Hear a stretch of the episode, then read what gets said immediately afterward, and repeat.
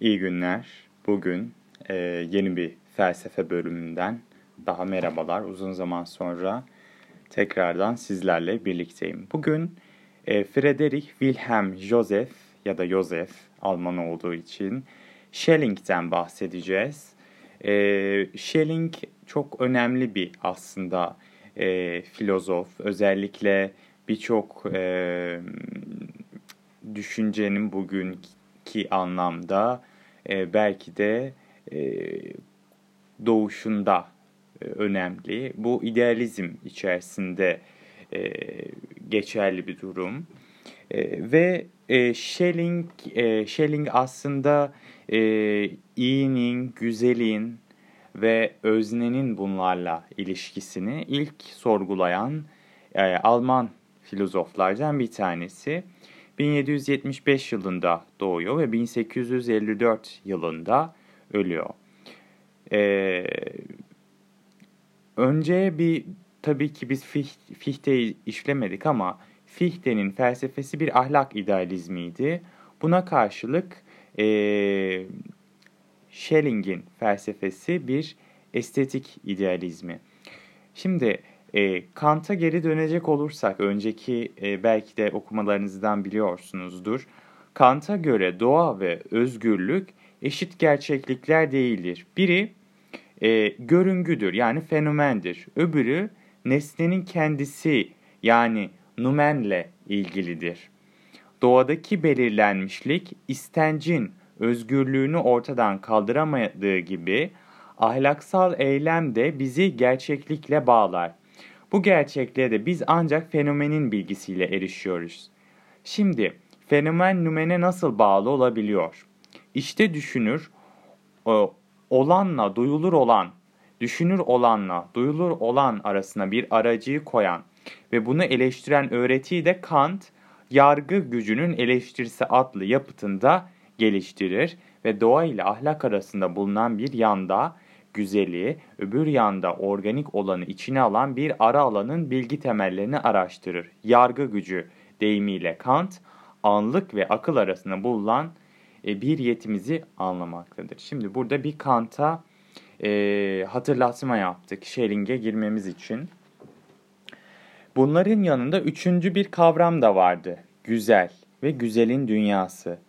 Özne bunların üçünü de bilmek için yönelir bir yönelimsellik var burada. Bunların üçü de bizim bir takım tümel yargılara götürür. Doğrunun, güzelin, iyinin alanı herkes için geçer. Yani herkes için bu alanlar e, mümkündür. Ahlak alanında alanında da tümel olan buyruklar vardır. Buna karşılık güzel üzerinde tümel, genel geçer bir yasa yoktur. Güzel, tek tek nesnelere, bağlıdır diyordu Kant. Burada bir hatırlatmayı tekrardan e, vurgulamış olduk. E, tabii burada bir estetik e, üzerine yani güzelin e, aslında e, gerçekten bir e, tutamaç noktası bize vermediğini e, ortaya koyuyor. E, Birçok konuyu tartışıyoruz felsefede aslında ama estetik de felsefenin bir alanı ve e, Kant'ın da e, estetik alanına e, birçok katkısı var ve burada güzelliğin tabii ki e, öznelliği yani ortak bir e, temeli olmaması çok dikkatini çekiyor. Sanatçı çalışmaz diyor, yaratır. Sanatçının yaratması da doğanın yaratma gücüne benzeşen analog bir şeydir. Canlıları yaratmış olan doğa da bir sanatçıdır. Kant bu düşüncesini daha çok derinleştirmemiştir ama bu sözleri genellikle romantikleri çok etkilemiştir. Yani romantikler aslında e, en fazla etkilendikleri görüş, görüş bu sanatın yaratma gücünden e, ortaya geliyor ve doğanın da sanatçı nasıl sanatçı e, yaratıyor doğayı da bir sanatçı, bir üst sanatçı olarak görüyorlar ve e, buna karşı bir hayranlık, bunu bir e, kutsama var aslında e, Alman romantiklerinde. Gerçi Schelling e, Kant'a karşı bir karakterdir. Kendisi bilgin olmaktan çok sanatçı ya da yaratılıştadır. Felsefesinin çıkış noktası Fichte, Ama erkenden kendi felsefe görüşünü de geliştiriyor ve yeni bir estetik panteizmin yaratıcısı oluyor.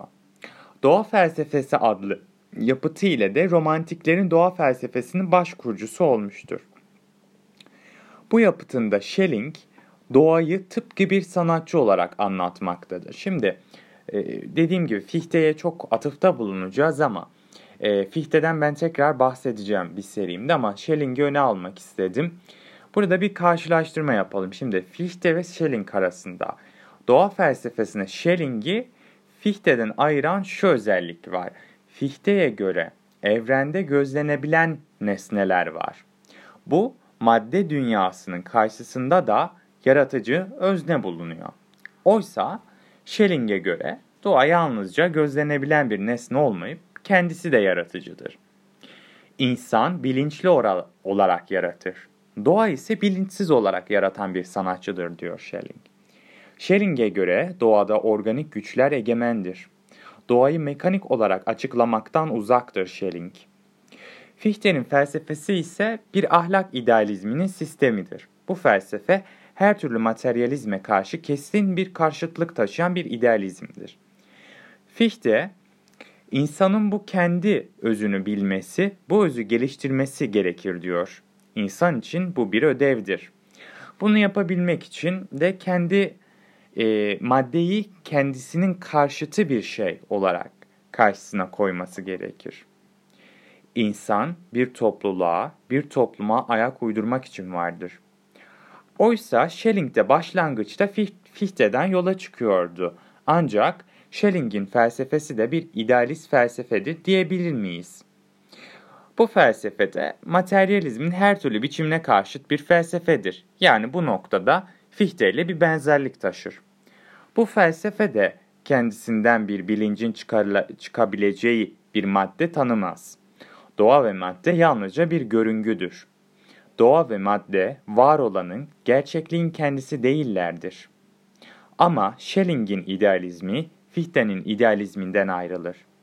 Schelling öznel yani sübjektif idealizm değil, nesnel, objektif idealizmden yanadır. Bu çok çok önemli. Özellikle e, Fichte yani Alman idealistlerini çalışanlarınız ve bunlara e, merak salanlarınız varsa bu temel ayrımı bilmek gerekiyor. Fichte'ye göre madde ve doğa yalnızca bilincimizin, ruhumuzun bir ürünüdür. Oysa Schelling'e göre doğa bir görüngüdür. Ama bunun arkasında bir gerçek saklıdır. Ve bu görüngünün arkasındaki gerçek ölü bir şey değildir, canlıdır.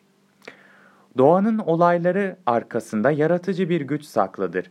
Asıl gerçeğin kendisi yaratıcı ve yapıcıdır. Biz kendimizde güç dediğimiz bir şeyler yapmak isteyen bir çaba, bir devinim duyarız. İnsan ve doğa aynı türden varlıklardır diyor. Doğa bilinçsiz yaratan bir varlıktır. Tekrar ediyorum. Doğa bilinçsiz yaratan bir varlıktır. İnsan bilinçli yaratan bir varlıktır. Schelling'in doğa derken düşündüğü ise organik doğadır.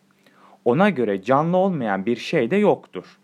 Organizma doğanın bilinçsiz olarak yarattığı bir sanat türü ürünüdür. Doğa bilinçsiz olarak organizmayı yarattığı gibi insan da bilinçli olarak sanat yapıtlarını yaratır. Kant da organizmayla sanat yapısı arasında bir benzeşim kurmuştu. Bu benzeşim Schelling'in idealizminin temeli olmaktadır.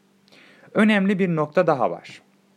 Şimdi Schelling'in idealizmi ilkin objektif bir idealizmdir. Yani buna göre doğa öznenin yani benin ortaya koyduğu bir şey öznenin bir ürünü olmayıp doğanın kendisi de bir güçtür.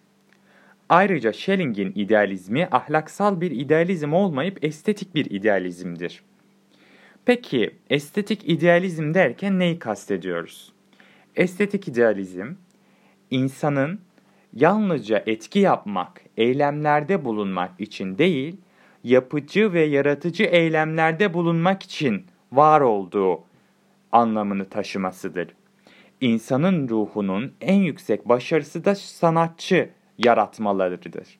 Bu çok önemli bir şey. Tekrar ediyorum bu noktada. Estetik idealizm yani burada Schelling'in önderlik ettiği estetik idealizm insanın yalnızca etki yapmak, eylemlerde bulunmak için değil yani dünyaya geldiğinde yapıcı ve yaratıcı eylemlerde bulunmak için var olduğunu ortaya koyuyor. Bizi aslında doğadan ayıran, doğanın e, sanatçılığından ayıran şey bu. Biz bilinç sahibi varlıklarız ve bizim dünyaya geliş amacımız sadece etkide bulunmak ya da eylemler yapmak değildir. Yapıcı ve yaratıcı eylemlerde bulunmak, yaratmak, sanatıcı bir yara e, sanatsal bir yaratıcılık eylemini gerçekleştirmek içindir. Burada aslında insanın e, romantiklerin de bu kadar insanı ön plana çıkartmasının nedeni ise Schelling'in bu estetik idealizminden ileri geldiğini söylemek mümkün. Çünkü Schelling'e göre insan doğadan ayrılıyor. Çünkü insan bilinçli yaratan bir varlık, bir sanatçı aslında. Bu yüzden romantiklerin birçoğu insan felsefesini yani insanı konu alan felsefeyi merkeze koymuştur. Nasıl ki Voltaire e, şiirlerinde hep insanı ve insanın yaratıcılığını, doğayı, insanın doğayla olan yaratıcılığını ve insanın yaratma yani sanatsal yapıt yaratma süreci içerisinde doğayla olan mücadelesini eserlerinde konu ediniyorsa bunun büyük bir etkisi aslında Schelling'in e, dile getirdiği estetik idealizmde saklıdır diyebiliriz. Eğer ki Voltaire gibi e, ide, e, romantik e, yazarları, düşünürleri okuyacaksanız Schelling'in eserlerini iyi bilmemiz gerekiyor. Bunların düşünsel altyapısını anlamamız için.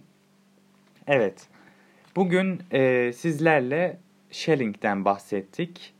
E, diğer bölümlerde felsefe adına e, çok isteklerde bulunduğunuz için özellikle e, daha klasik diyeceğimiz modern dönem. Bu modernden çağdaş e, yani günümüz felsefesini anlamayın. Modern felsefe dediğimiz şey aslında Nietzsche öncesi biraz da felsefe. Bu Hegel'in de içine e, girdiği bir dönem. Bunlardan bahsedeceğiz ve Schelling'le başladık. E, Schelling'i seçmemin nedeni e, benim de aslında e, çok sevdiğim, severek okuduğum bir e, ide, idealist e, bir düşünür olması. Diğer bölümde e, Hegel'den bahsedeceğiz. Büyük ihtimal iki bölüm düşünüyorum Hegel için. Hegel çok önemli bir e, filozof. Yani öyle ki bugün sosyal bilimler dediğimiz e, hadisenin e, temel e, aslında düşünce e, taşlarını oluşturan bir insan. Bugün hala Hegelian diyalektik diyalektiği e, düşüncelerimizin temelinde kullanıyor isek yine bu Hegel'in sayesinde. O yüzden Hegel'e e, zor anlaşılan bir filozof e, özellikle. E, elimden geldiğince e, daha açıklayıcı bir e, biçimde farklı e, örneklele, örneklemlerle sizlere anlatmaya çalışacağım. Beni dinlediğiniz için çok teşekkür ederim. Diğer bir bölümde e, görüşmek üzere.